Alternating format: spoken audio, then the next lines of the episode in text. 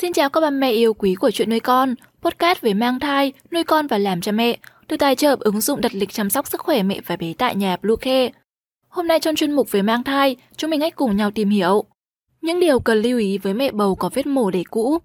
Chúng mình sẽ trở lại ngay sau đây, các mẹ tải ngay app Bluecare để là lịch tắm bé, điều dưỡng vú em, chăm sóc trẻ sơ sinh, xét nghiệm và điều trị vàng da cho bé tại nhà, nhắc vào đặt lịch tiêm chủng. Ngoài ra thì Bluecare còn cung cấp các dịch vụ xét nghiệm níp lấy mẫu tại nhà, massage mẹ bầu, chăm sóc mẹ sau sinh, thông tắc tiết sữa, hút sữa và rất nhiều dịch vụ y tế tại nhà khác. Truy cập ngay website bluecare.vn hoặc gọi ngay hotline 24 trên 7 098 576 8181 để được tư vấn cụ thể các mẹ nhé. Mang thai là điều vui mừng cho các cặp vợ chồng nhưng cũng có nhiều lo lắng đi kèm, đặc biệt là với những thai phụ đã có vết mổ để cũ.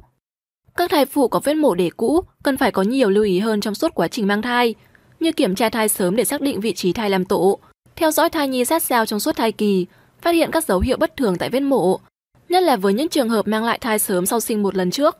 Ba mẹ nhớ bấm theo dõi trang và đừng bỏ qua video này nhé. Tại app Bluecare đặt lịch chăm sóc sức khỏe mẹ và bé ngay hôm nay để nhận được nhiều ưu đãi hấp dẫn, đặt lịch dễ dàng, thanh toán linh hoạt, xem chi tiết dịch vụ tại bluecare.vn. Đầu tiên là thời điểm mang thai lại sau sinh mổ. Để đảm bảo an toàn cho cả mẹ và bé, các chuyên gia sức khỏe sinh sản khuyến cáo những phụ nữ đã mổ đẻ lần đầu chỉ nên mang thai lần thứ hai từ sau 24 tháng tính từ lúc sinh mổ lần đầu. Đây là khoảng thời gian cần thiết để vết mổ ở tử cung hoàn toàn bình phục và sức khỏe người mẹ được đảm bảo an toàn trong những lần mang thai kế tiếp. Sau đây là những lưu ý trong quá trình mang thai. Ngay sau khi chậm kinh hoặc nghi ngờ có thai trở lại, nên đến ngay cơ sở y tế để khám và kiểm tra xem đã có thai hay không, thai đã vào tử cung hay chưa và vị trí của thai trong buồng tử cung. Việc làm này để phòng trường hợp chữa trên vết mổ đoạn dưới tử cung hay chữa trong ống cổ tử cung một trong những biến chứng nguy hiểm có thai trên vết mổ đẻ cũ. Khi được chuẩn đoán rơi vào một trong hai trường hợp này, cần phải đến bệnh viện ngay để được cấp cứu kịp thời. Lưu ý tiếp theo là cần khám và theo dõi thai định kỳ tại các cơ sở y tế có uy tín, để phòng ngừa và xử lý kịp thời các biến chứng xảy ra nếu có. Lưu ý tiếp nữa là vẫn có thể tiếp tục cho con bú nếu bạn mang thai trước 24 tháng. Tuy nhiên thì cần ăn uống đầy đủ chất dinh dưỡng để bổ sung đầy đủ vi chất cho mẹ, đảm bảo sức khỏe để vừa nuôi thai và nuôi em bé.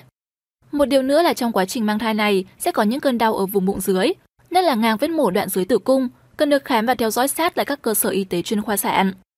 Đối với những trường hợp vết mổ gần có nguy cơ sinh non, nên tiêm thuốc trưởng thành phổi cho thai nhi khi thai nhi được khoảng 25 đến 36 tuần theo hướng dẫn của bác sĩ. Lưu ý cuối cùng là thai phụ nên nhập viện trước ngày dự sinh khoảng 2 tuần để làm các xét nghiệm tiền phẫu và đánh giá xem có cần mổ lại hay có thể sinh thường. Nguy cơ trong lần mang thai sau trên vết mổ để cũ. Đầu tiên là rau cài răng lược.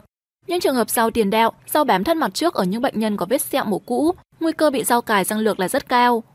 Đối với những trường hợp sau này khi sinh cần phải mổ lại và nguy cơ phải cắt tử cung truyền máu, đôi khi tổn thương những cơ quan lân cận như bàng quang, ruột do bánh nhau xâm lấn những cơ quan này. Thứ hai là có thể nứt sẹo mổ cũ. Đây là một tai biến sản khoa có thể xảy ra trên thai phụ mang thai lần thứ hai sau sinh mổ trong vòng 6 đến 9 tháng kể từ lúc sinh. Nứt sẹo mổ cũ tử cung trong thai kỳ thường xảy ra vào 3 tháng giữa và 3 tháng cuối của thai kỳ. Thứ ba là nguy cơ thai bám vào vết sẹo mổ cũ. Có thể chia thành hai trường hợp, bám vào một phần ở sẹo hoặc cấy hoàn toàn vào trong lớp sẹo. Trong trường hợp thứ hai, các gai rau sẽ ăn sâu vào cơ tử cung rồi xuyên vào bàng quang. Đối với những trường hợp này thì cần phải bỏ thai bằng điều trị nội khoa và hút thai. Đôi khi chảy máu nhiều cần phải cắt bỏ tử cung để cứu người phụ nữ. Ngoài ra thì còn tiềm ẩn nguy cơ cho con.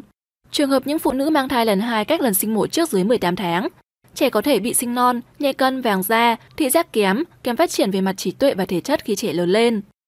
Như vậy thì lựa chọn phương pháp sinh khi có vết mổ đẻ cũ như thế nào?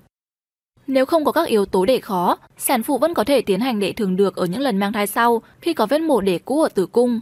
Tuy nhiên thì tỷ lệ này tương đối thấp vì nhiều lý do, trong đó có sự lo lắng quá mức của thai phụ. Những trường hợp mổ cũ vì thai to, do khung chậu hẹp, di dạng ở tử cung, thai ngôi ngược hay dưới 24 tháng sẽ được chỉ định mổ lấy thai chủ động khi thai đủ tháng hoặc bắt đầu chuyển dạ. Vì vậy mẹ nên đi khám thai đầy đủ theo hẹn và tuân thủ chỉ định của bác sĩ để đảm bảo cuộc sinh nở được an toàn. Sinh mổ từ lâu đã được nhiều thai phụ lựa chọn như một phương pháp vượt cạn nhiệm màu vì giảm đau đớn và nguy hiểm cho cuộc đẻ. Nhưng bên cạnh đó là những nguy cơ tiềm ẩn cho những lần sinh sau.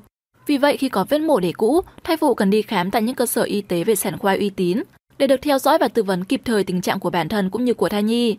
Trên đây là những lưu ý với mẹ bầu có vết mổ đẻ cũ hy vọng có thể đem đến những thông tin hữu ích. Postcard hôm nay xin được khép lại tại đây, chúc mẹ sẽ có một ngày thật vui vẻ. Xin chào và hẹn gặp lại!